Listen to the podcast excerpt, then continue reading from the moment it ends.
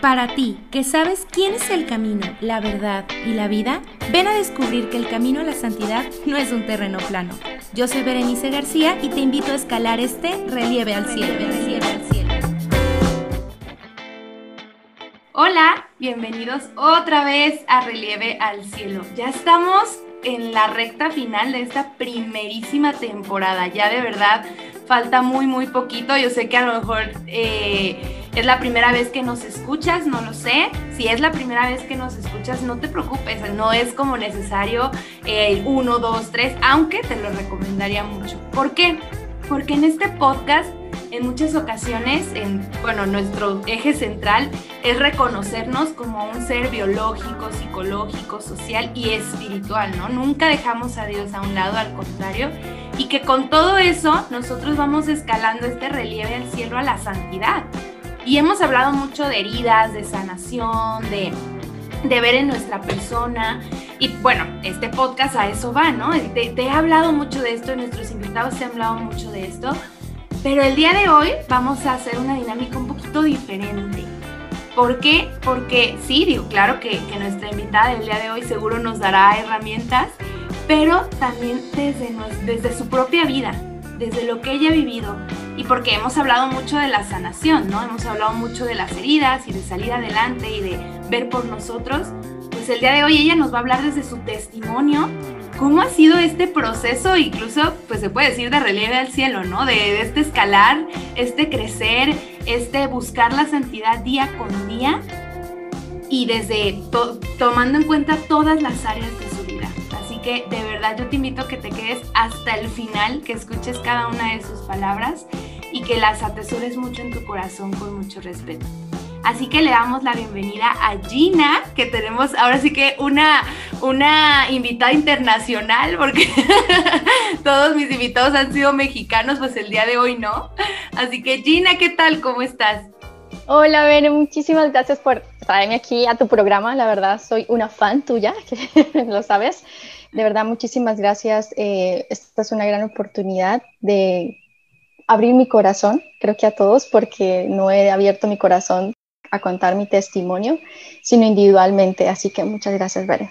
No, gracias a ti, Gina, de verdad. Yo sé que esto va a traer muchísimo fruto. Y justamente antes platicábamos, ¿no? Que hoy, hoy, bueno, hoy ustedes lo van a escuchar otro día seguramente, pero el día de hoy que estamos grabando, pues son dos fechas especiales. Cuéntanos, Gina, ¿qué fechas? ¡Ay, sí! Estoy súper feliz.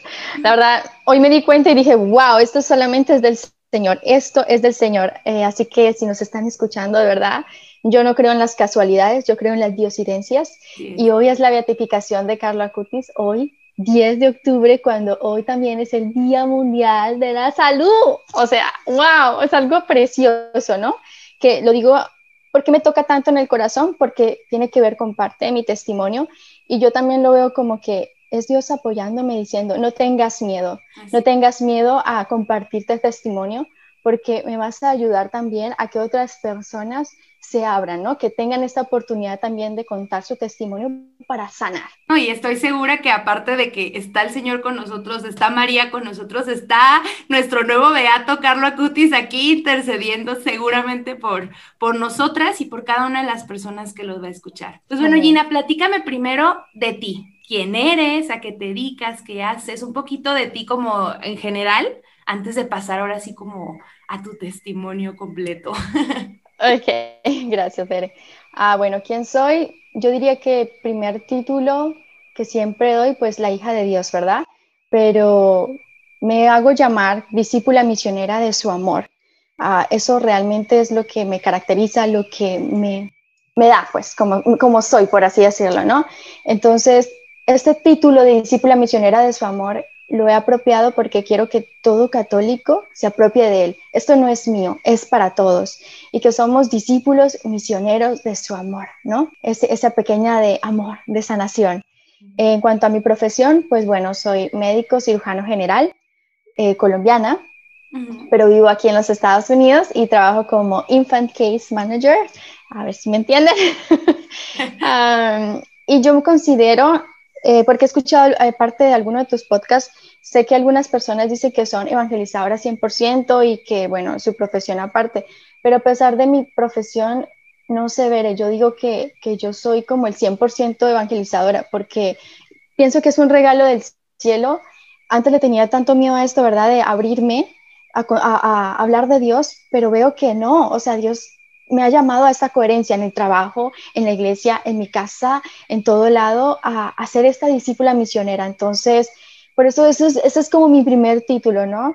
Y ya después lo otro, pues pertenezco a, soy catequista, ¿verdad? De Rica, soy adoradora de la Asociación de Miembros Adoradores Nocturnos de, de aquí de los Estados Unidos, soy colaboratriz de las Adoratrices Perpetuas de Santísimo Sacramento, eh, misionera también digital de siervos digitales eh, y básicamente es así como rapidito porque son muchas cosas que me vuelven loca, pero son maravillosas, son regalos del cielo.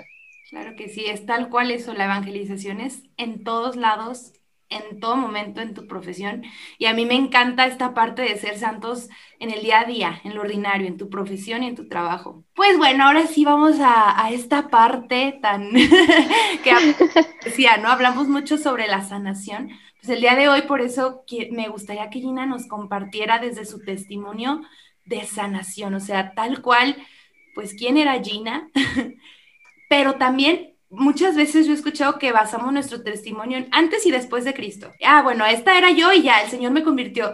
Y a ver, o sea, es que todo el proceso es, a veces nos lo saltamos y yo he escuchado gente que dice, pues ¿cuándo me va a llegar ese momento? ¿No? Yo ya conocí a Dios y escucho gente que lo conoció y ya es feliz. No, espérate, o sea, es un proceso.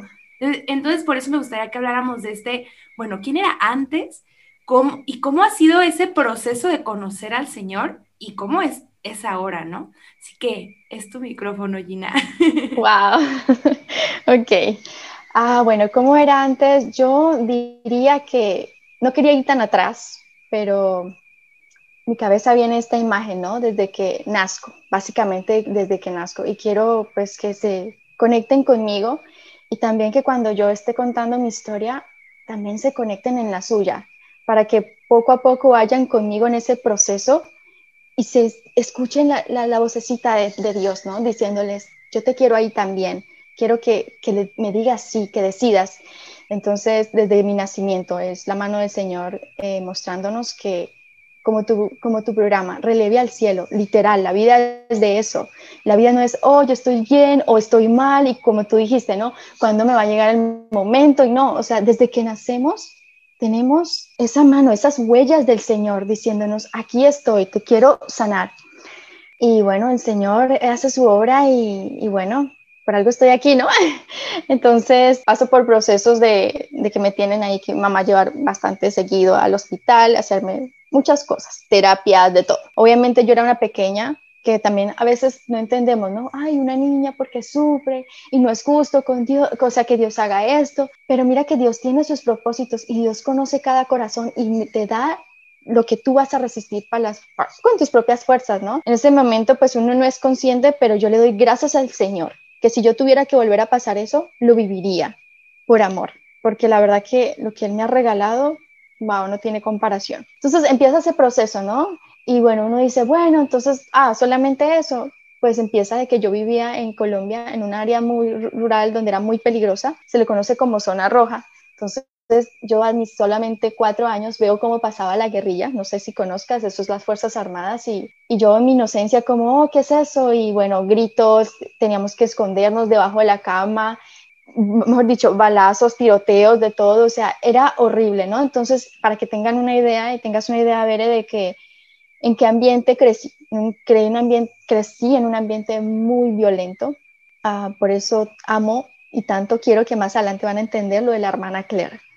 Mi proceso de conversión es con ella y, y conecté. Por eso les digo, cuando escuchen, escuchen también su historia, porque ahí viene el proceso de sanación. Yo conecté con la hermana Claire porque cuando yo vi que ya había pasado lo mismo, fue como, ¡Ah!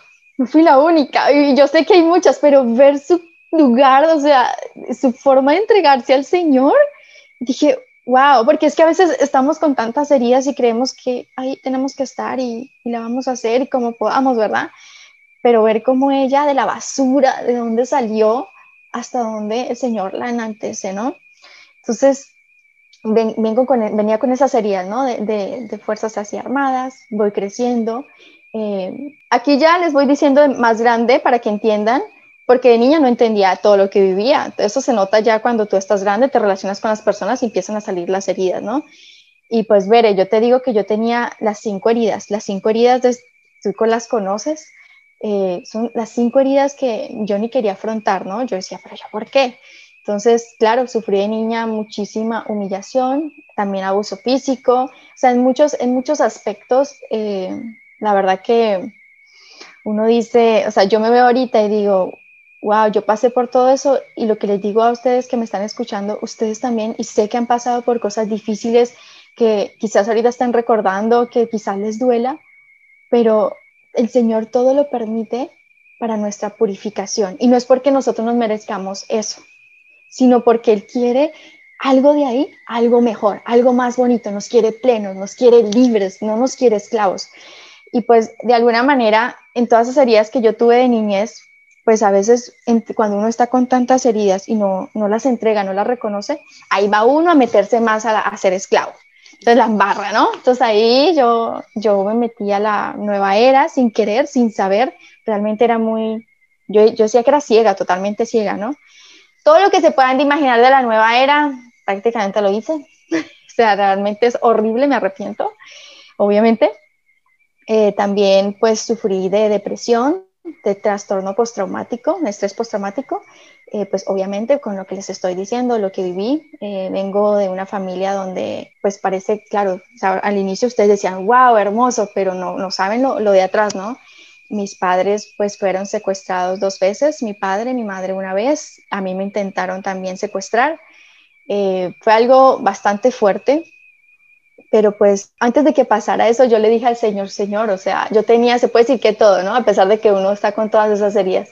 Señor, o yo tengo todo, pareciera que yo pudiera ser feliz, pero no me siento plena, ¿no? Entonces ahí uno le está diciendo que algo pasa, ¿no? Pero era como el Señor diciéndome, hey, hey, presta atención y, y pues yo no, no quería prestar, o sea, simplemente quería como disfrutar la vida en ese instante, pero no quería reaccionar, ¿verdad? Cuando yo le digo eso a Dios en el consultorio, en el hospital, mira, veré, al mes fue que empieza el caos del caos. Mi papá lo secuestran, ahí es cuando me intentan a mí secuestrar también. Eh, el Señor fue muy hermoso, muy misericordioso y es algo que les invito en este instante a que no sé lo que están pasando, la dificultad que están pasando, pero nunca, nunca suelten a Dios. Obviamente, para los que me conocen, saben que yo fui protestante, pero primero fui católica, ¿no? Pero era una católica, sí, iba los domingos, uh, pero no era practicante como tal, o sea, coherente, lo que quiero decir, porque sí era de sacramentos, todo, pero a veces uh, las heridas son tan profundas, tan profundas, que por más de que tú tengas sacramentos, de que tú tengas lo demás, uno se puede confundir. Sí. Y es ahí cuando yo decía la importancia de, de la maravilla de hoy, del Día Beato de, de Carlos y el Día Mundial de la Salud, porque es eso, es, es, es entender de que Dios nos mandó a ti, Bere, a mí, Gina, aparte, a ti que me estás escuchando individualmente, nos mandó como comunidad, nos quiere todos juntitos, ¿verdad? Nos quiere que entendamos que este relieve al cielo se trata de la comunión de los santos como el creo, el credo, el que decimos, ¿verdad? El que recitamos es eso, es, es, entregar nuestras profesiones para ayudar al otro, para compartir lo que poco a poco hemos aprendido en la mano del Señor para sanar al hermano, ¿no? Esto no es un proceso, ah, yo me voy de santa, y no, eso es todos o todos, como cuando Adán pecó, todos pecaron, ¿verdad? A pesar de que hay, hay gente inocente. Entonces ahorita como Jesús, o sea, Jesús nos redime hasta el más pecador, no importa, Dios nos redime, nos redime con su bello amor, ¿no? Entonces, eh, pues recapitulando eso que decía de, que mi padre el secuestro, bueno, todo esto, y es que cuando pasa una cosa, viene todo encima, ¿no? Entonces, gracias a Dios, mi papá vuelve, pero no crean que vuelve porque sí, sino porque se puso en cadena de oración, se oró muchísimo, Ahí fue la primera vez que conocí el Santísimo, para serte sincera. Entré y la verdad te voy a ser muy sincera. Yo dije, ¿qué estoy haciendo acá? Esto es como un dios demonio. Te soy sincera. O sea, yo hasta imagínate lo que yo pensaba. La serie es lo que te hace pensar, ¿no? ¿En momento eras protestante? No, ahí era. Católica. Sí, pero a eso te digo, eres, uno puede ser católico, pero no conoce la riqueza de su iglesia. Entonces, eso digo yo que fue lo que me pasó. Era católica, era domingo, bla, bla, bla, los sacramentos, pero realmente estoy conociendo, mi, o sea, encontré mi identidad y eso creo que de ahí partía mi, herida de, de andaba por ahí, pero sin identidad. Entonces, bueno, mi padre regresa después de tanta oración. Ah, recuerdo que le, que, ay Diosito, Diosito ya me perdonó, pero yo le, de acuerdo que pedí oración a todas las iglesias, o sea, tanto católica como las otras religiones. O sea, eso fue una locura. Y bueno, mi padre regresa, pero después de que ya nos íbamos a venir, para rápido, pues eh, venirnos, ¿verdad? Porque esas personas nos habían hecho amenazas bastante fuertes. Eh, mi padre se enferma tan mal, tan mal, tan enfermo que termina en unidad de cuidados intensivos en coma. Eh, fue terrible, siete cirugías, ya nos habían dicho que iba a morir. Entonces, imagínense, no solamente es, el padre, sino las heridas que te causa como, niña, ¿no? Como que me va a quedar la responsabilidad de todo, de que yo iba, que a batallar con todo. Ahí es cuando uno saca liderazgo, lo que sea, pero eso te crea heridas, te crea desesperanza, de, Señor, ¿en dónde estás, verdad?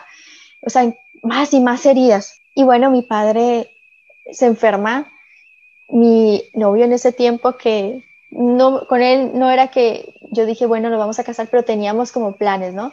También nos separamos, o sea, es una tras de otra, ¿no? Y creo que a todos nos pasa así, cuando una, luego, mira, el secuestro, mi padre se enferma a punto de morir, ya llevamos el padre a los santos óleos porque ya nos habían dicho que no había nada que hacer. Esta persona nos separamos y todo, o sea, tenía roto mi corazón, tenía roto las esperanzas, absolutamente todo, Bere, o sea, como que uno dice, Dios mío, o sea, ¿por qué? Pero te soy sincera, a pesar de eso, mi único donde yo tenía donde cogerme era Dios. A pesar de que en mi ignorancia, ¿no? De no conocer mi iglesia, lo único que yo me aferré fue al Señor. Entonces yo te invito que me estás escuchando, así no creas que tengas la suficiente fe, así creas que no eres digno, aférrate a Él, aférrate que nunca nos falla, él nunca te va a mirar por tus pecados o lo que tienes, sino Él siempre tiene una mirada amorosa. Y eso fue básicamente lo que pasó, ¿no? Entonces yo recuerdo tomar la mano, nos reunimos ahí con el sacerdote, recuerdo que ese día le dije, vámonos a confesar, ya nos vamos, y yo no sé, o sea, de dónde sale eso, ¿verdad? Nos fuimos a confesar todo, regresamos y al lado de la UCI nos cogimos de la mano y empezamos a orar, Señor, que se haga tu voluntad, pero por favor, escucha, escucha a esta hija, yo le decía, ¿no? Sánalo, sálvalo. Y recuerdo que en esa oración hubo mucho amor, por eso siempre promuevo mucho lo de la oración. Eh, o sea, cuando hay amor en, la oración, hay sanación. Y no siempre es sanación de cuerpo, pero sanación al menos del alma, ¿no? Entonces yo le pedí a Dios eso de que al menos que sanara en alma y si no era suficiente que lo devolviera a vida. Recuerdo ese grito de, de, hija y mi grito de mi mamá también ahí orando. Y fue eso, yo digo que gracias a Dios en esa parte, bueno, mi padre regresa se salva. O sea, es, eso es solo Dios. papá también tiene una experiencia muy bonita. Es hermoso. El Señor le permite ver parte del cielo. Es algo maravilloso. Aquí en relieve del cielo.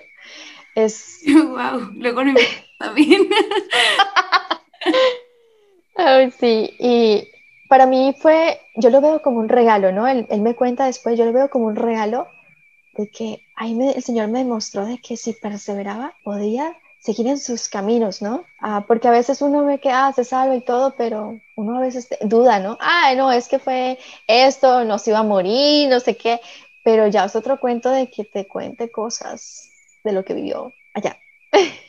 y como que eso fue lo que a mí me, me, me puso fuerte, ¿no? O sea, de, ok, entonces nos venimos acá, mi papá medio así, medio enfermito, aquí tuve que hacerle curaciones, lo, le ayudé a cuidar Llego acá y empieza mi proceso de no encontrar mi identidad, ¿no? No encuentro esta acogida, no encuentro, no me sentía yo, ¿verdad? Y empiezo a, a por así decirlo, a perderme, a enfriarme, pero nunca soltando a Dios, entre comillas, porque yo decía, no, Dios es todo, todo esto, pero ahí empieza mi herida, ¿no? De querer buscar la verdad, la verdad, la verdad, la verdad. Yo pensé que la verdad estaba en mis manos y que yo quería ir a buscarla. Y entonces ahí es cuando uno no es consciente de sus heridas, ¿no? Y las heridas te confunden, las heridas te dañan por dentro. Entonces yo quería, me fui de protestante, ahí viene el proceso del protestante, me salgo de la iglesia y aquí viene lo que yo más me arrepiento, pero ya lo he confesado, gracias a Dios. empiezo a hablar mal de la iglesia, empiezo a hablar incluso del, del Santísimo. Eh, pienso que eso es el Dios Horus y bueno, ya esas cosas que ustedes saben, no sé si alguno aquí protestante que me está escuchando sabe de qué estoy hablando. Y claro, lo decimos obviamente con todo el respeto. Sí.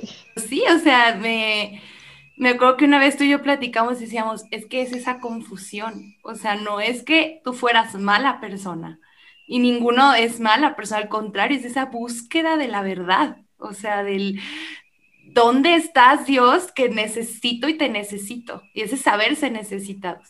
Sí, y lo que dices, ver esa confusión, ¿por qué la cuento? ¿Por qué hago hincapié? Porque quiero que entiendan lo que yo he comprendido, que esa confusión, yo fui llevada a esa confusión porque yo decidí seguir cargando con mis heridas. Porque las heridas, cuando tenemos tantas heridas, nos hacemos ciegos, no vemos y nos confundimos.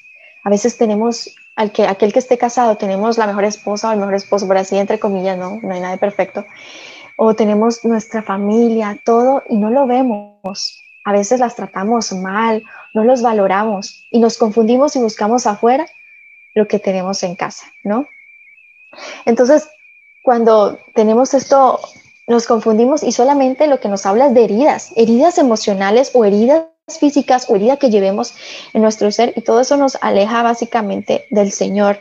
Y bueno, eso fue lo que me pasó. Yo lo veo que la Iglesia Católica para mí era, lo entendía futuro, que era un matrimonio y que yo me estaba divorciando, ¿no? En ese tiempo no lo entendía, ¿no? Yo creía que estaba haciendo lo mejor para Dios y que me estaba sacando de cosas. Recuerdo que tenía una estampilla con mucho dolor, lo recuerdo, de San José desde los seis años y la boté. La rompí porque creí que estaba haciendo idolatría de todo y, voté, recuerdo, Rosario. O sea, fue algo bastante fuerte que, que no me gusta contar, pero es necesario para que entiendan hasta dónde puede llegar una herida y las heridas cuando no las afrontamos. Decía que María eran apariciones, cosas terribles, o sea, le tenía mucho miedo, ¿no? E incluso voy a hacer aquí, esto sí lo he contado, me hablaba mal de los sacerdotes y de las monjas, ¿no? Que todo eso era un complot y que nos tenían, aquí lo digo con mucho respeto, y quiero que sepan que ahorita soy una defensora de las monjas, soy una defensora del sacerdote, los amo, soy una adoradora de, de Dios para que los cuide y los ayude a ser santos. Y pues uso ahora muchas faldas después de burlarme tanto. Lo que les puedo decir es que el Señor tiene un humor maravilloso y todo lo hace y lo permite porque nos ama y nos quiere purificar. Y bueno, en este proceso de encontrarme con eh, mis heridas, eh, no entendía que tenía heridas, ¿verdad? En ese tiempo tenía una persona con la que yo me iba a casar, cinco años y medio más o menos de relación, eh, pero ahí empieza otra herida que, porque yo tenía heridas. Normalmente uno debe buscar una persona que te entienda también a nivel de Dios. Esta persona era ateo. Entonces, imagínense, imagínate uno como mujer hasta dónde está su dignidad y su herida, que permite entrar otra persona que no sea agradable al Dios, a Dios, ¿no? No estoy diciendo que él fuera mal en ese sentido, era una persona buena, pero yo tenía tantas heridas que él no está dispuesto, no están dispuestos estas personas a llevar esas heridas que camines con el Señor, ¿no? Como que no entienden este proceso de Dios y de heridas y cosas así. Entonces, en el camino, en busca de la verdad, de llorarle tanto a Dios, de decirle, búscame, ayúdame a encontrar la iglesia, la que es tuya, la que es verdadera. No crean que esto fue fácil, yo lloré muchísimo, o sea, ahorita ustedes me ven, soy feliz, alegre, bla, bla, bla, pero yo lloré mucho, o sea, el proceso de sanación, por eso es que a veces le tienen tanto miedo entrar, porque una vez duele, ya, esto no es para mí y se van, pero les aseguro, aquí donde estoy, que vale la pena pasar ese proceso porque después hay tanta alegría, plenitud, que lo vale todo. Y cuando yo lloraba y, bueno, todo esto, Dios utilizó algo muy fuerte, muy fuerte, y es que recuerdo que mi mamá tuvo un accidente aquí, un accidente de tránsito horrible, que si yo te mostrara a ver en las fotos, te las voy a mostrar después. El carro quedó terrible, yo pensé que mi mamá se iba a morir. Y, o sea, primero fue mi papá, ¿no? Imagínate, y luego eh, ahora mi mamá, ¿no? Entonces, Dios no es que te muestre, oh, te va a tocar esto para que entiendas que tienes que ir a psicólogo y tienes que ir a santis. No, es porque yo decidí que no quería afrontar mis heridas. Y cuando uno no sana las heridas, es como que no te estás moviendo con toda la humanidad a ese proceso de sanación. Y el, o sea, la vida, el Señor te va mostrando, te va, te va haciendo como, no sé, eco en el corazón, ¿no? De, hey, hey, sufres mucho, me buscas y te quiero sanar, te quiero ayudar, pero, pero decide, tienes que decidir, ¿no? Y, y recuerdo que mi mamá pasa por esto y, y fue horrible, ¿no? Ver yo eh, como médica no podía hacer absolutamente nada en ese instante, ¿no? Se la llevan en ambulancia, yo detrás de ella, mi mamá casi no podía respirar, estaba muy mal. Yo recuerdo que manejaba hacia allá y le dije, Señor, muéstrame por favor la verdad. Y recuerdo alzar mis manos como, bueno, yo sé que ahorita, eh, después de que entiendo esto, ¿no? En la parte carismática también lo hacemos, pero en ese tiempo yo no conocía. y yo alcé las manos y, le decía, Señor, aquí estoy yo.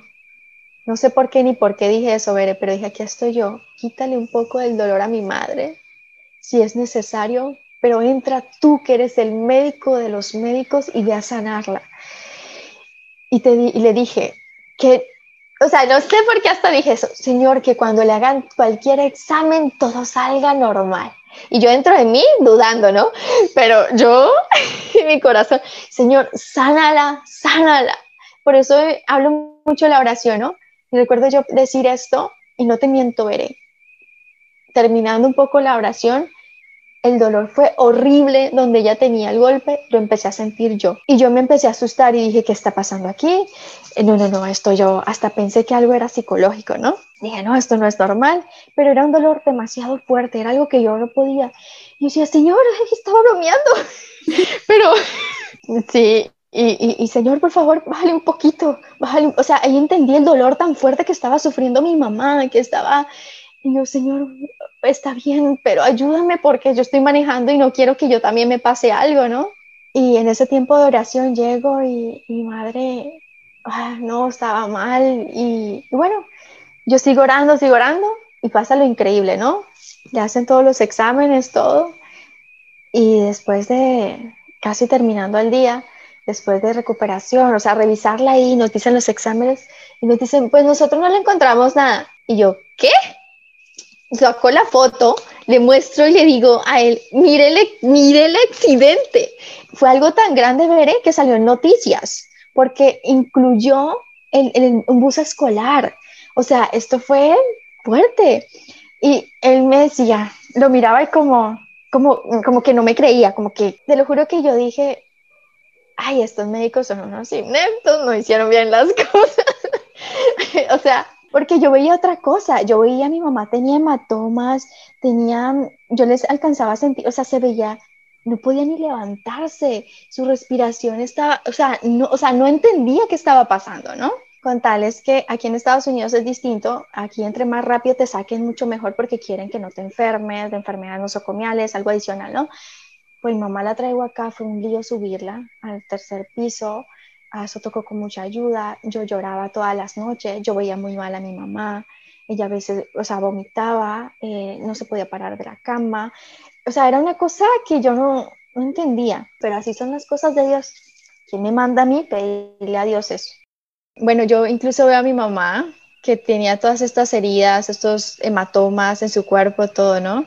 Entonces, para mí era, incluso como médica, algo como que no lo creía.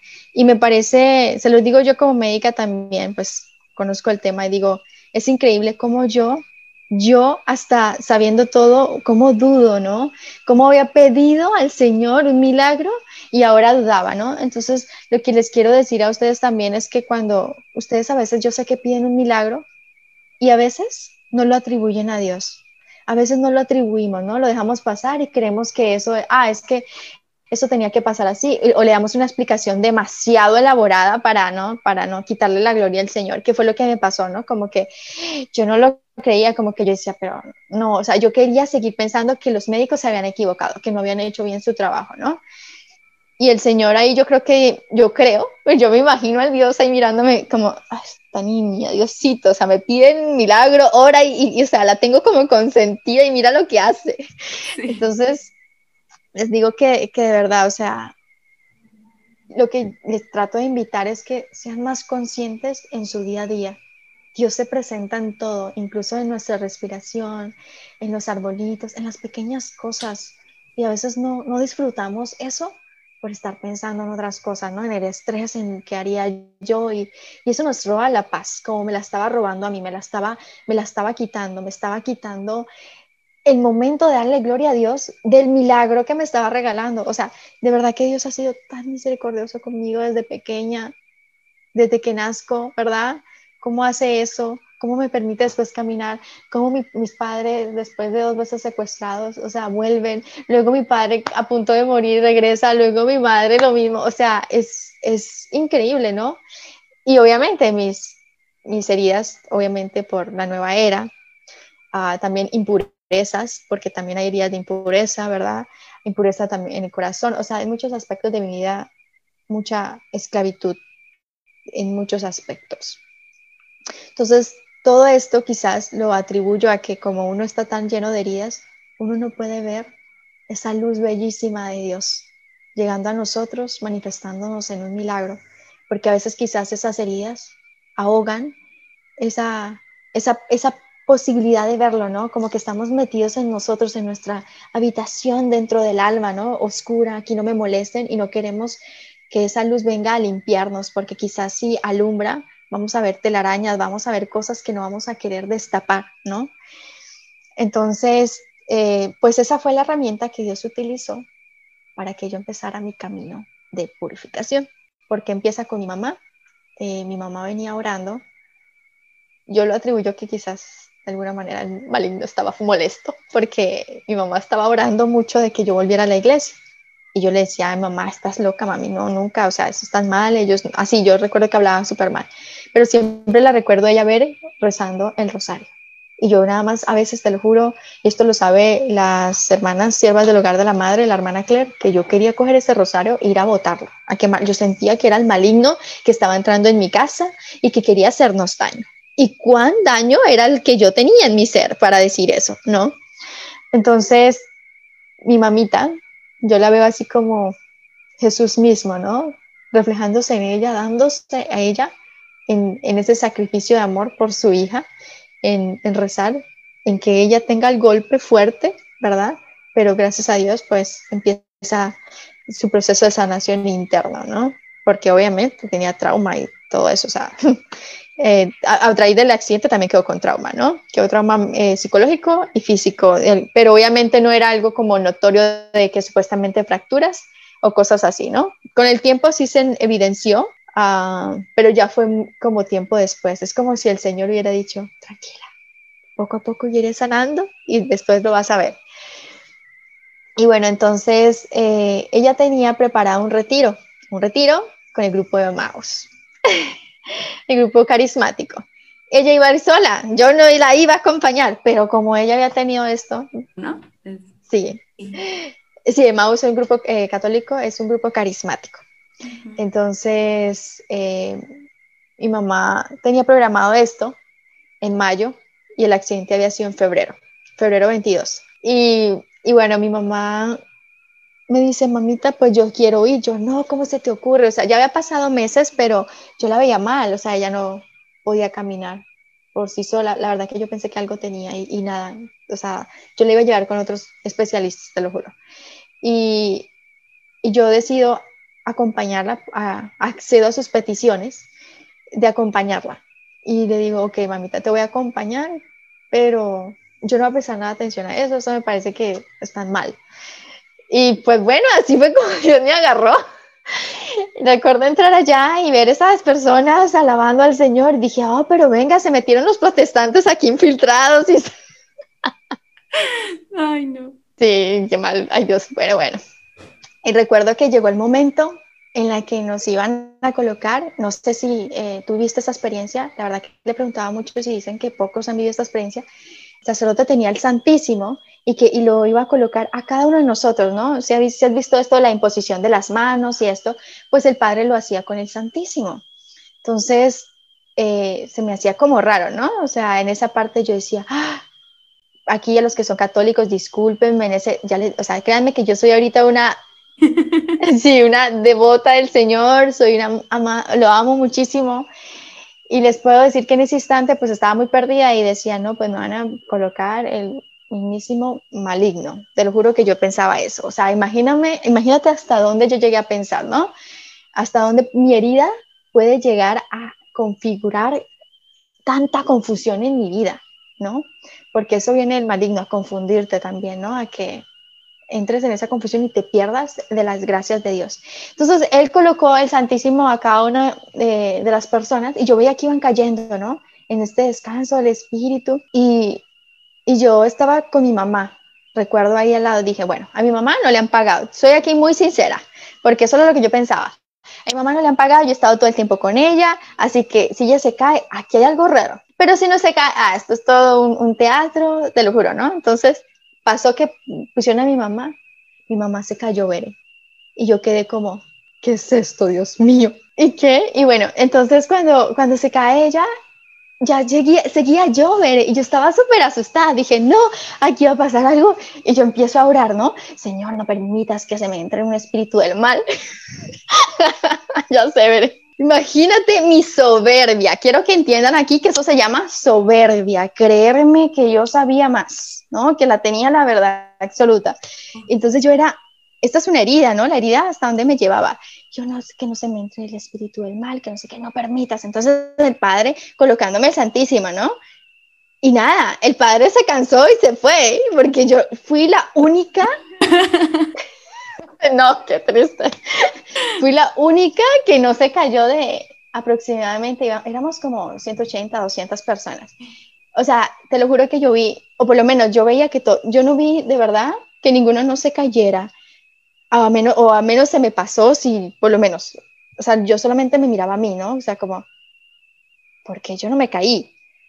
Entonces yo dije, Dios me protegió, ¿verdad? Pero también como que dentro de mí era como, no, acá hay algo raro. O sea, había algo que como que yo tenía una discusión interna, ¿no? Una batalla espiritual.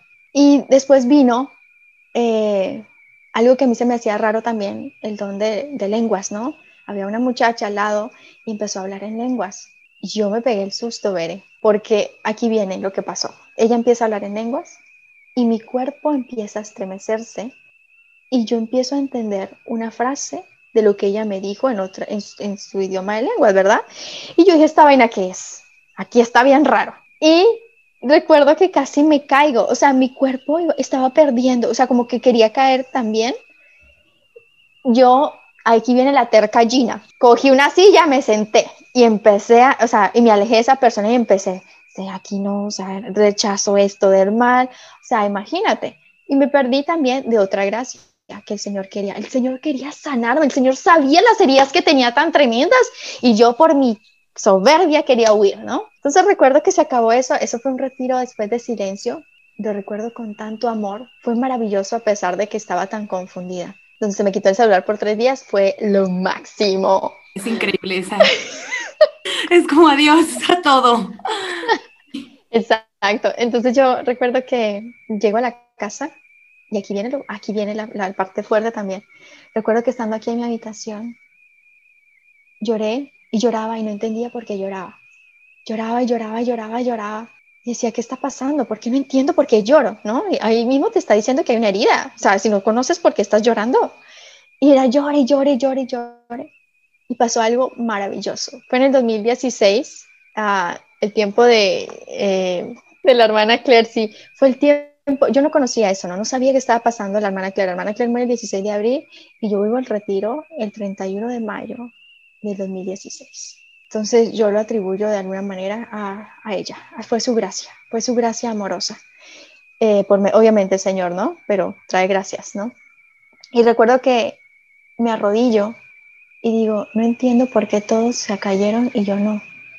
y empiezo a decir, Señor, perdóname si fui soberbia, pero no entendía por qué dentro de mí era como una batalla, no, tú estás haciendo bien, pero dentro de mí me decía el cuerpo, no, fuiste soberbia. O sea, no sé cómo, cómo veré, fue, fue como una conciencia que el Señor, me, fue, yo le llamo un momento de gracia, de que si lo toma o lo dejas. Totalmente.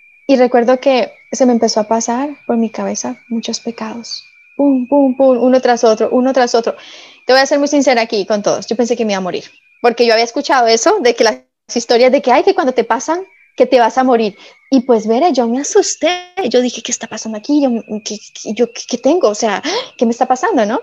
Por eso es que yo en tiempos más adelante pienso que estaba loca y con muchas cosas, ¿no? Que busco el psicólogo y bueno, ya ahorita voy a hablar de ese tema. Y, llega y se me pasa y se me pasa mis pecados y el Señor me regala el, aquí como esta parte de, ficción, de dolor, de haber ofendido a un Dios tan bello y amoroso. Y empiezo a pedir perdón, perdón en mi cuarto, ¿no? Entonces ahí viene la gracia de Dios, pero entra un poco de confusión a mi vida, ¿no? Porque creo, oh, Dios vino a salvarme aquí en mi cuarto, no en la iglesia católica, ¿no? Entonces ahí viene la confusión.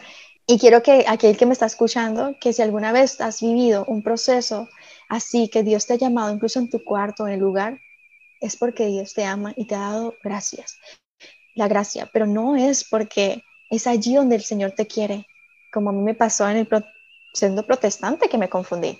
Entonces recuerdo que le entregué todo los pies del Señor, y le dije, te entrego aquí entre tu cruz y empecé a nombrar el pecado. Y viene lo más maravilloso, sentí el Espíritu Santo tan fuerte en mi vida, tan hermoso, vi una luz que entró acá. Es como, yo sé que estaba ahí, pero como que me lo dejó ver, me lo dejó percibir, ¿no? Yo no vi nada, solo vi una luz blanca que entró así y como que hay mucha luz en mi cuarto, ¿no? Entonces, recuerdo que estaba temblando, temblando y me acosté. No cerré los ojos en el sentido de no me desmayé, bueno, o bueno, eso creo yo porque yo estaba sola, ¿no? Porque uno no sabe, pero yo sentí la paz más hermosa del mundo Sentí un amor tan bello, sentí a Jesús, yo lo recuerdo tanto, Bere, y es como que yo recuerdo decirle, me quiero unir a ti para siempre. Quiero estar contigo ya. O sea, era una cosa que, que fue un éxtasis del Espíritu Santo sanando mi ser. No sé cómo explicarte, Bere, es algo que, que, que es muy difícil. Es, y desde ahí empecé a ver todo maravilloso, ¿no? O sea, como que como que veía que, que ser santa, en ese tiempo no conocía muy bien el término de ser santa, pero sí ser como para Dios, o sea, caminar sin pecado, ¿no? Ahí viene mi confusión también, ¿no? Porque Dios me había perdonado en ese instante por gracia de Él, pero me sentía como antibalas, que nada me iba a hacer, ¿no? Entonces, eh, bueno, ahí viene mi confusión y, y me voy y sigo de protestante y tanto así que yo ya estaba haciendo planes de abrir mi propia iglesia, iba a ser pastora. O sea, imagínate hasta dónde el maligno usa de los dones que sabe que el Señor tenía para ti, pero para la iglesia católica, y te confunde y te da, mira, para estar aquí, mira, tienes esto, tienes esto, ¿no? Con tus heridas. Y después de un tiempo de proceso, llega a la iglesia donde estoy una chica con falda larga. Y mamá me dice, mamita, mira las monjitas, no sé qué. Y yo, yo había dejado ya ir a la iglesia, o sea, yo estaba siendo tibia, ¿no? Era una hipócrita, yo le llamo así, porque iba la, siendo protestante, colaboraba, o sea, yo era muy activa, ¿no? Y, no, y quiero aquí decir, cuando digo protestante, no solamente fui a la evangélica, también fui mormona, también fui parte musulmana, judía, o sea, yo me metí con todas las que te puedas imaginar, menos budista, budista no. Sí, sí, bastante. La verdad que cuando llegaba allá, yo cogía todo, ¿no? Los libros, el libro mormón, Torah, bueno, todos sus libros. Y, y había algo que, que sí me daba paz, no te voy a mentir, pero no me daba plenitud, porque yo estaba sufriendo de depresión en ese instante. Ah, por cuestiones, claro, de las heridas, te van, te van, te van diciendo sanas o nuestras enfermedades se manifiestan, nuestro cuerpo manifiesta cómo está nuestra alma. Y yo tenía esta, me veía en depresión, ¿no? O sea, de que me sentía en paz. Por eso creo que buscaba tanto la verdad, ¿no? Como que iba allá, me sentía bonito, pero no, no, me sentía libre completamente, ¿no? Tuve, ahorita soy capaz de hablarlo, pero en ese tiempo tenía tanto miedo, tanta pena cuando vuelvo a la iglesia de decirlo porque pensé que me iban a juzgar o alguna cosa, pero he entendido gracias a las hermanas, siervas del hogar de la madre, hermana Claire, me decían, todo el Señor lo permite y te ha enriquecido tanto para que traigas a nuestra iglesia y no permitas que otro hijo del Señor se vuelva a confundir como tú lo hiciste. Entonces, he entendido que, que sí, el Señor escoge algunas personas, las capacita para que sean capaces de hablar de su testimonio y le digan sí al Señor, porque el pueblo del Señor está herido, está sediento del Señor. Entonces, bueno, comprender eso me tomó, me lloré mucho, ¿no? No crean ahí en cada iglesia que iba, la sufría mucho. Y imagínense, o sea, tanto así que como yo no estuve de acuerdo con ninguna, veré, con ninguna a la final, o sea, después de esto dije, no, pues yo voy a abrir la mía y voy a abrir con estos, de, y ya estaba tratando de organizar los estatutos, o sea, estaba tratando de organizar todo, ¿no? O sea, de cómo era esto, ¿no? Ah, obviamente yo siempre creí en la Santísima Trinidad, pero aquí viene el detalle, no quería a María. Entonces, esto ahí, ¡pum!, se quiebra, ¿no? Pero yo tenía un anhelo de ser la fiel discípula de Jesús. Como iba, pero iba, pero mal. y, recuerdo que, bueno, todo empezó gracias a estas chicas misioneras eh, de la palabra, con la falda, que no eran ninguna monjas, eran simplemente laicas que habían dicho sí al Señor a evangelizar. Y yo no quería ir, ¿no? Yo había dejado de ir hacía ocho meses a la iglesia católica.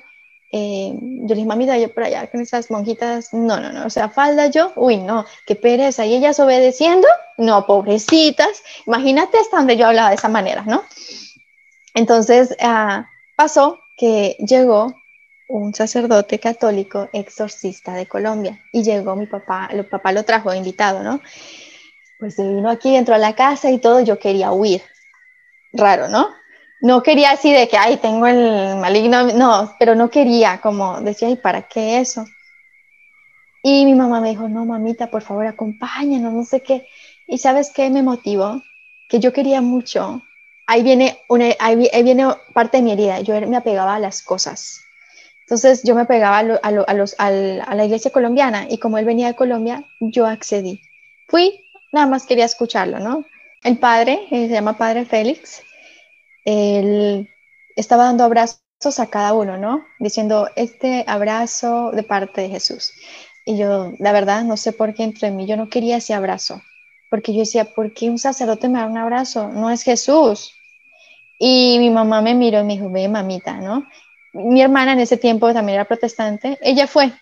Yo vi que ella se levantó y regresó, dije, ah, bueno, voy a hacer lo mismo no pasó nada. Entonces yo recuerdo que me levanté y él me abrazó, pero pasó algo distinto a todos.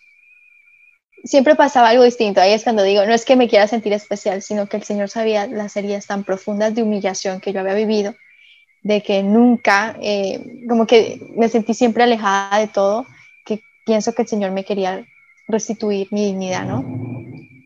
Entonces, eh, recuerdo que a mí me lleva al altar, me hace subir y eso me impresiona. Tenía mucho miedo.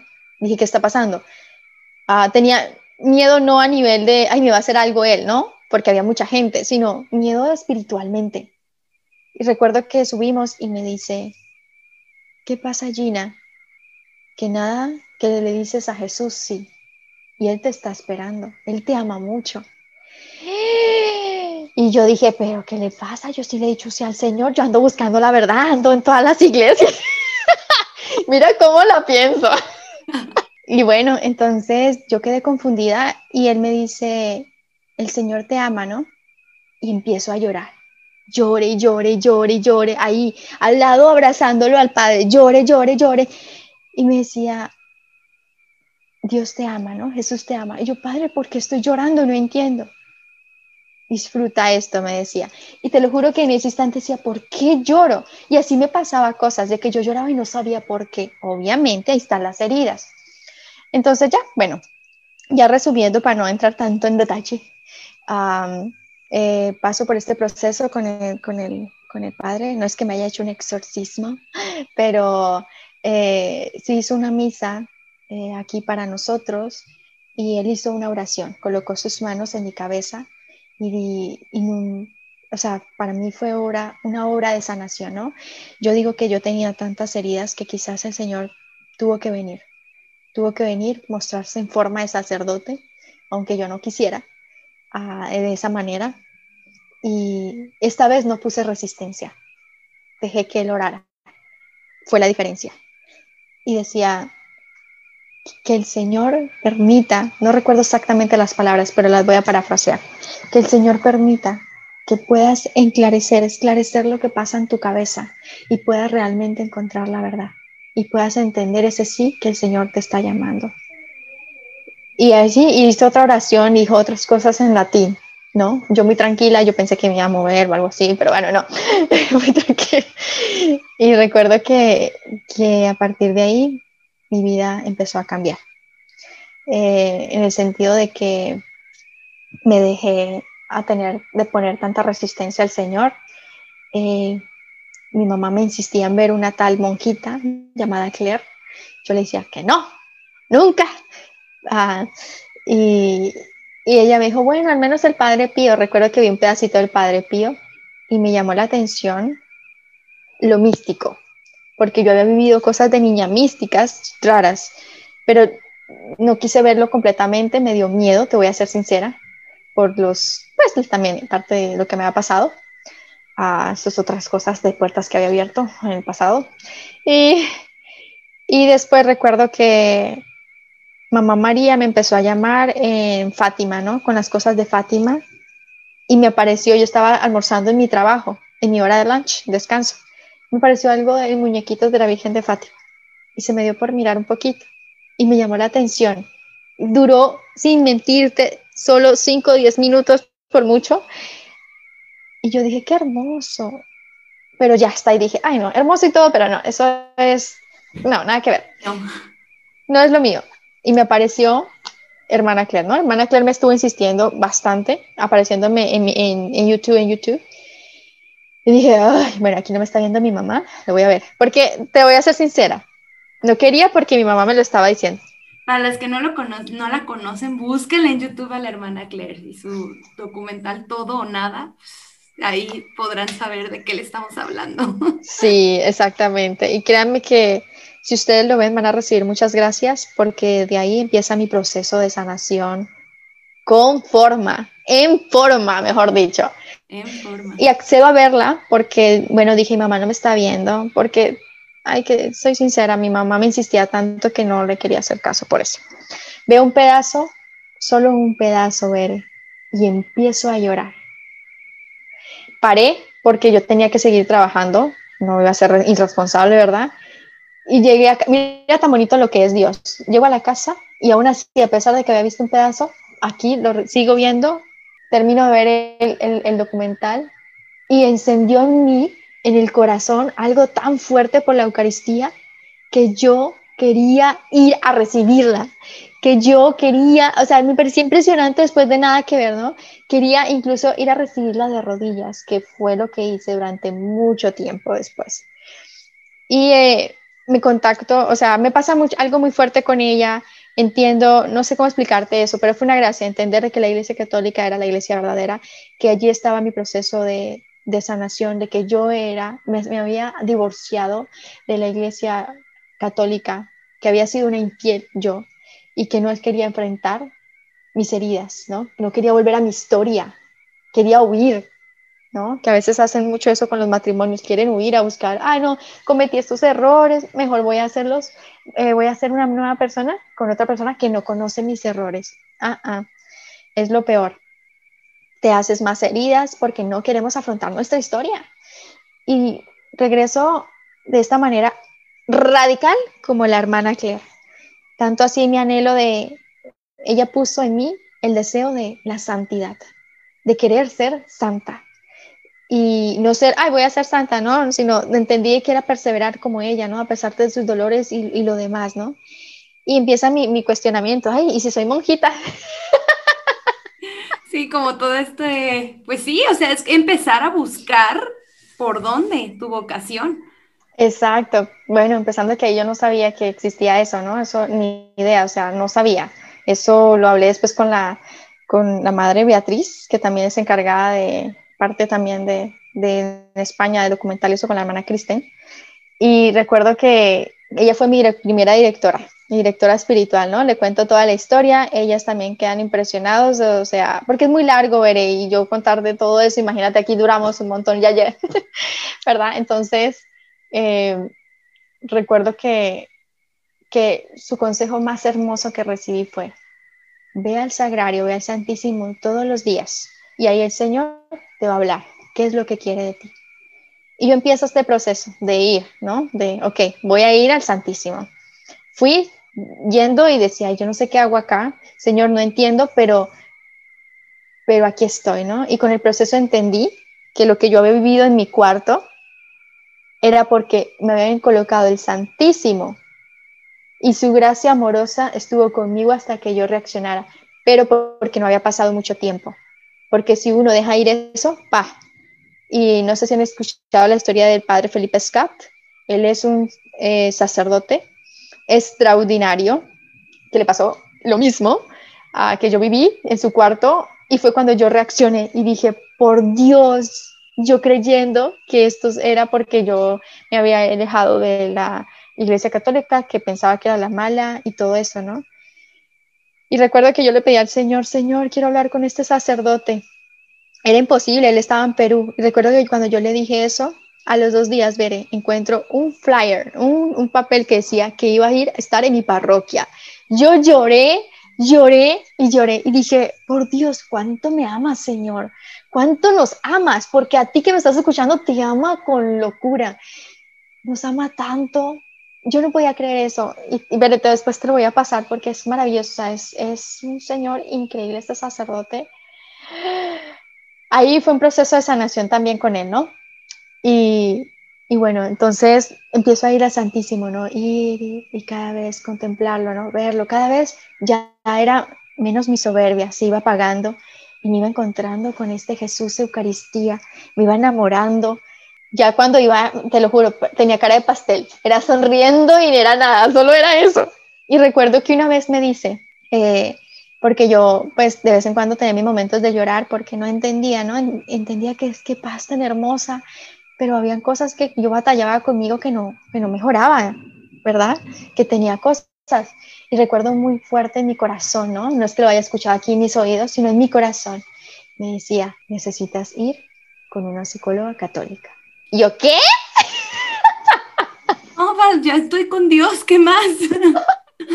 Exacto, a veces uno se confunde, ¿no? Uno cree que, ah, claro, Dios es, es omnipotente, lo puede todo, por supuesto, pero a veces es tanta nuestra herida que no permite que nosotros decidamos, ¿no? Dios nos dio libre albedrío, libre albedrío para elegir lo que queremos. Y Él no nos va a obligar. Aquí, mágicamente, quedas purito, pureza total.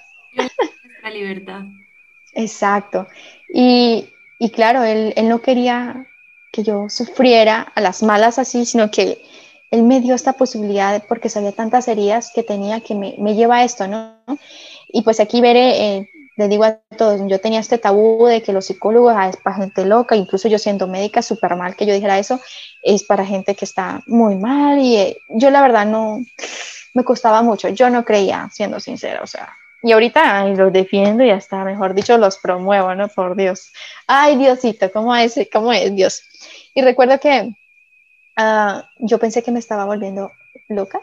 Dije, no, esto, ¿qué está pasando? ¿Cómo voy a decir esto? Y decidí ver, al tomar una, una cita con la psicóloga, de llamarla solo por ver si yo estaba loca, porque dije, no, aquí está pasando algo muy raro. Dije, yo necesito contarle esto a ella, el proceso de, de, lo que me está pasando, de que ella me evalúe, a más bien a ver si es que, porque me pasan muchas cosas y creo que hay, que Dios me está hablando y mi corazón y, y esto, ¿no? Recuerdo que, que yo saqué la cita y unos minutos antes de sacarla, hablar con ella, yo no quería la cita, quería huir era, claro, es como el cuerpo diciéndote no, ¿no? Y bueno, para aquí los que no conocen, la, forma en que conocí a mi, a mi psicóloga fue porque yo soy una fiel seguidora de Paola Durazo. la quiero mucho. Y ella fue la que me llevó a, a, a, a, mi psicóloga. Y ahí fue donde la conocí. ¿Y por qué Paola hablo de ella? Porque ella es católica, le ama también el Santísimo y eso fue lo que me, me, llamó la atención, ¿no? De que podemos, incluso en nuestra profesión, tú como psicóloga, ser una embajadora del Santísimo, ¿no? De llevarlo a, a donde vayas. Y bueno, accedo a tener estas, estos procesos, estas citas, y recuerdo que mi primera cita fue horrible. O sea, fue hermosa en el sentido de, ¡ay, súper lindo! Pero fue horrible al terminar. Me di cuenta de lo rota que estaba, de lo herida que estaba. Y te lo juro que no quería volver. Porque cuando uno se da cuenta de tanta herida que tiene... Huimos a enfrentarnos. Totalmente, veré. No quería encontrarme con mi historia y no entendía por qué. Mi psicóloga me decía que tenía que contarles de mi infancia, ¿no? ¿Por qué esto, no? Y ella me empieza a decir, no, la herida del abandono, la herida de la humillación y así, ta, ta, ta, ta, ta. Y yo, ay, esto nomás quieren es como, te lo juro, ¿no? Aquí dice, ah, esto quieren es dinero, quieren no sé qué. O sea, uno empieza a criticar y ese era un problema que yo tenía. Pues mira, aquí que me está escuchando, si criticamos, estamos llenos de heridas. No hay otra. Carlos Cutis decía que criticar a la Iglesia Católica es criticarnos a nosotros mismos. No hay de otra. y ahí está, ahí está el por qué yo criticaba también a mi psicóloga, o sea, estaba llena de vidas.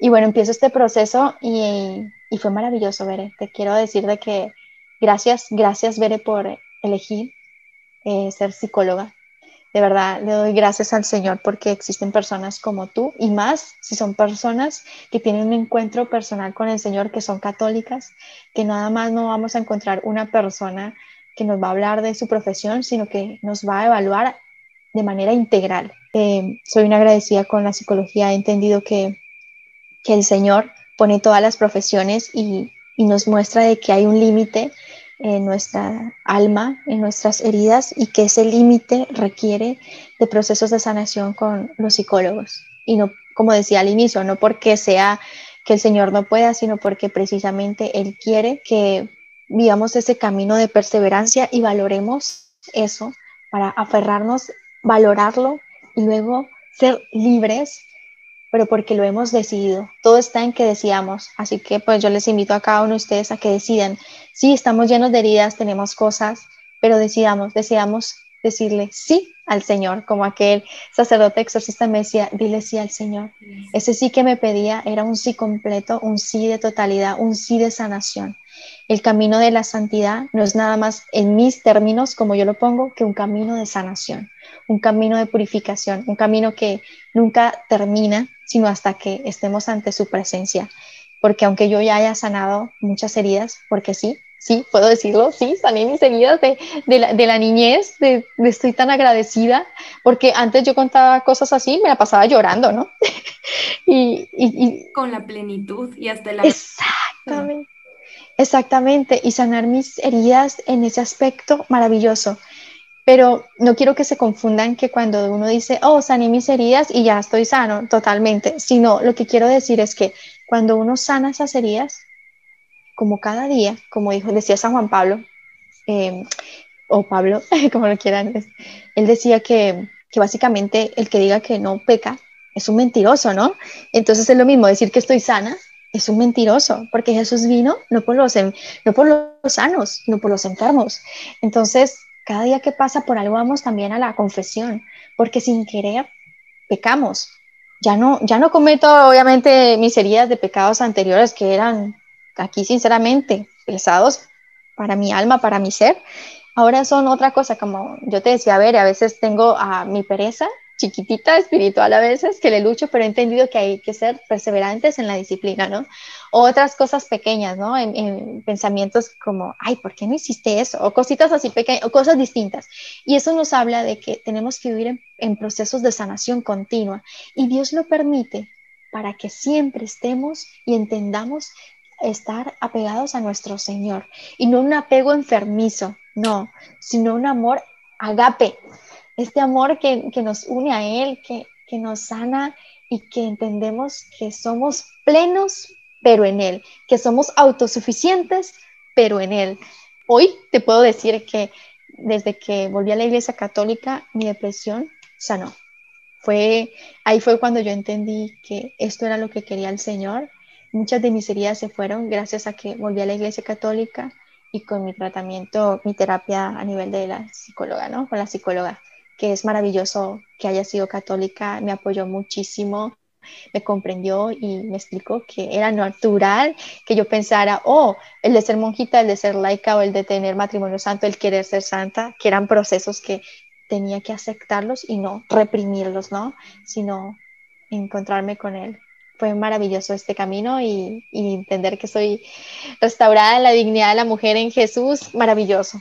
Y, es, y que es un camino que sigue, o sea, que continúa, o sea, que, que, se, que eso es algo muy importante de entender, o sea, que no se trata de que, ay, bueno, ya conocí a Cristo y se acabó, ya estoy súper feliz. No, digo, sí, sí estoy feliz, sí me siento pleno, pero sabemos que el día de mañana puede pasar algo también. Pero que estamos ahora confiados, confiados en que, oye, a ver, si el Señor ya me libró de esta y mil más, ¿qué no puede hacer por mí? Y te veo, y la verdad es que fue muy curioso cuando te conocí, porque fueron cosas de Dios, o sea, totalmente todo fue de Dios, todo fue de Dios. Y fue como, oye, es que esto, es que el otro, o sea, realmente es ahí cuando te das cuenta, bueno, Dios te está usando verdaderamente. O sea, y que si tuviste que haber pasado toda esta historia de vida, Dios te está usando. Y se hacía muy curioso porque hablabas y había un momento en que yo quería llorar. Era como, estamos así de que yo estaba así de que no, ya me voy a soltar a llorar yo también. Y es conectar con tu historia, es conectar con tu historia y decir, oye, es que el Señor sí sana, sí puede sanar claro que necesita que nosotros digamos que sí. Y ese decir que sí puede ser esto que tú hiciste. Ok, sí, voy al psicólogo. Sí, me atiendo de esta parte. Sí, te, di sí te sirvo. O sea, ese es un decir que sí. Wow. Sí. ¿Y si pudiera agregarte algo más? Ese sí, eso que dijiste, Bere, del sí, me, me, llegó, porque hay algo que, que no, no compartí adicional, es que este sí requiere sacrificios y se requiere entregas. No sé si han visto esa imagen de Jesús eh, que muestran un peluche aquí gigante y, nosotros con un peluche pequeño y nos queremos aferrar y que es mío y que es mío. Y así me sentí cuando yo me iba a casar. Esa parte la olvidé contar. Me iba a casar, que tenía el, el, vestido de boda, creo que los que siguen en las redes lo han visto. Y bueno, tenía todo en parte pues programado, por así decirlo, ¿no? Entonces, para mí era muy fuerte en uno de esos retiros vocacionales de sanación, yo le llamo así. Por eso no tengan miedo a discernir su vocación, por favor, vayan a esos retiros. No es que se vayan a meter de monjas o a esos sacerdotes. Dios los quiere sanar. Y en eso el Señor me dice, en uno de esos retiros, una carta que le hago al Señor me dice, no te vas a, no, o sea, básicamente no quiero que te cases con él. Y yo, ¿qué? Y era como, Exacto, y, y no estoy diciendo, la verdad eh, fue una relación maravillosa. Yo siempre digo que fue una relación maravillosa donde yo aprendí mucho que el Dios la permitió porque quería sanar cosas en mí de relaciones anteriores, ¿no? Es una relación que después de un tiempo empiezo a verla en castidad, en muchas cosas muy lindas, ¿verdad? Pero a veces uno cree que eso bonito, ah, esto es, y por, yo sentía así que Dios ya me lo tenía bonito porque me lo quería quitar. y, era como, ¿por qué, no? Y aprendí a decir sí a Dios y no al mundo. Para mí eso también fue una, uf, durísimo en mi vida, ¿no? Yo tener que entregarle mi hermoso, ¿verdad? Como si fuese peluche. y, y, cuando se lo entregó, claro, uff, lloré lo que más se puede porque se destruyó mi corazón, ¿no? Y darme cuenta que, que los caminos del Señor son perfectos y Dios los permite todo por algo. Y entender que ahora Él me ha dado un peluche, es decir, algo para que me entiendan, ¿no? Algo tan maravilloso, tan grande, que no tiene comparación. No tengan miedo de decirle sí al Señor, no al mundo, porque a veces incluso las personas que tenemos a nuestro lado, sí nos pueden querer, nos pueden amar, pero el Señor sabe y va al corazón y sabe las intenciones verdaderas, ¿no? Cuando yo me doy cuenta de todo esto, me doy cuenta que hubiera sido un matrimonio de fracaso, ¿no? A futuro, ¿no? Porque pues no, no profesamos la misma fe, uh, tenemos ideales distintos. Eh, y es cuando yo entendí, gracias a mi terapia con la psicóloga y el Santísimo, vi y me amé más, me, me, me, querí, me abracé y me di cuenta del valor que tenía. Y me di cuenta y dije, wow, no, no podía conformarme con eso. el Señor siempre quiere lo mejor para ti. Y ahorita tengo así, hermoso, quiero mucho a, todas las personitas que han llegado a mi vida y, y, en cierto modo entiendo lo que mi ex me decía. Tú sigues siendo la persona maravillosa que eres y sigue compartiendo lo que Dios ha hecho en tu vida para más personas aparte de mí. Entonces entendía que era eso, no solamente era para Él, porque yo quería ay, ayudarlo a Él, que conociera al Señor, ¿verdad? Salvar, pero no, es así, el Señor te da un corazón para muchos, ¿no? Entonces algo, algo maravilloso. pues yo sé que a todos les ha de estar moviendo algo en su corazón este testimonio, así que vamos a, aterrizarlo, vamos a dejar que el Señor sea el que mueva. Entonces, Gina, ¿Crees que nos puedas ayudar a dirigir esta oración? Claro que sí, con gusto. Ok, en nombre del Padre, del Hijo, del Espíritu Santo. Amén. Amado Padre Celestial, te damos infinitamente gracias por este instante que nos has regalado, Señor. Gracias, Señor, porque permites que podamos reunirnos como familia, porque tú has querido que estemos acá. Porque a pesar de que quizás estuviéramos ocupados, cansados, con dolores, con sufrimientos o quizás con alegrías, has permitido que escuchara este podcast. Que aunque pareciera algo irrelevante, realmente estás tocando mi corazón. Señor Jesús, te quiero entregar este instante y este momento. Que por medio del Espíritu Santo toques a cada corazón que nos está escuchando. Tú eres Señor, el sanador, el médico de los médicos.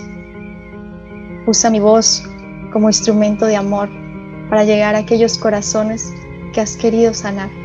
Que así como tú llegaste a mi vida a tocar cada raíz, mi historia, a enfrentarme con ella, permitas que las personas que están aquí puedan tener el valor de decirte sí, Señor, que abran su corazón, que les regales una pequeña gracia de lo que me regalaste a mí, para que ellas quieran enfrentarse con su historia, que aunque sea muy dolorosa, que aunque haya mucho sufrimiento, vale la pena decirte sí, porque abrazarte, encontrarte, es maravilloso, tener plenitud, llenarnos de tu amor. Oh mamita María, bella María, ven a roparnos con tu suave manto, a interceder por nosotros con tu amor, ese manto que es el mismo Espíritu Santo abrazándonos, llenándonos de ti. Lleva a tus hijos, a Jesús. Llévanos como me llevaste a mí, como me dirigiste. Llévalos a ellos, a que se den la oportunidad frente al Santísimo, a verte, a contemplarte Jesús. Y si es necesario, de ir con un psicólogo que te ame, Señor, con un psicólogo que te ame con locura, que sea católico, Señor, y que nos ayude a caminar en este proceso, en este relieve al cielo. Todo esto te lo entregamos en el nombre del Señor Jesucristo y por intercesión de Mamita María y de hoy en su día del Beato Carlo Acutis. Amén. Wow, muchísimas gracias, Dina, por abrir tu corazón, porque yo sé que que no es fácil. Yo sé que de repente regresar y decir, bueno, sacarlo, yo sé que no es fácil. Yo he escuchado mucha gente dice, no, es que, y incluso yo misma, no, es que, ¿cómo voy a contar esto? Esto me avergüenza, esto. Pero cuando encuentras ese propósito mayor, que es anunciar no lo que tú hiciste, sino lo que Cristo hizo en ti. Amén. Vale la pena, de verdad valoro muchísimo y te doy muchísimas gracias por todo lo que compartiste. Gracias a ti, Bere. Pues háblanos de, tus redes sociales, de Instagram, porque ahí fue donde yo te conocí y ah. la pena seguirte. Ok, gracias, qué linda, Bere. Bueno, eh, está en redes, está en Instagram, Facebook y en YouTube. Eh, se llama Sanando con su amor, totus tus, porque como les dije, antes no quería María, ahora la amo. Soy una defensora de María. De hecho, hablo de temas de espiritualidad mariana. Entonces, bienvenidos ahí, eh, si quieren seguir, si quieren, no soy yo realmente, yo solo, yo siempre digo, yo soy una administradora de esa cuenta, esa cuenta le pertenece a la Santísima Trinidad y a Mamita María, no más.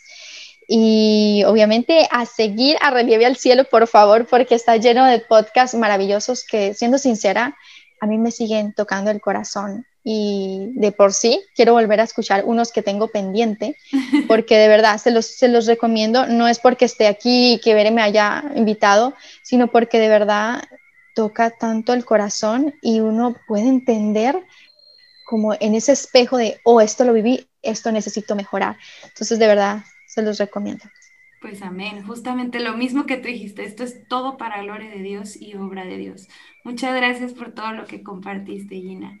Y pues sí, como dicen, les invito a todos a seguir también las redes, igual en Facebook, Instagram como Relieve al Cielo o a mí también como Bere García 320. Cualquier duda también, cualquier cosa que tú quieras comentar, ahí me puedes, me puedes contactar.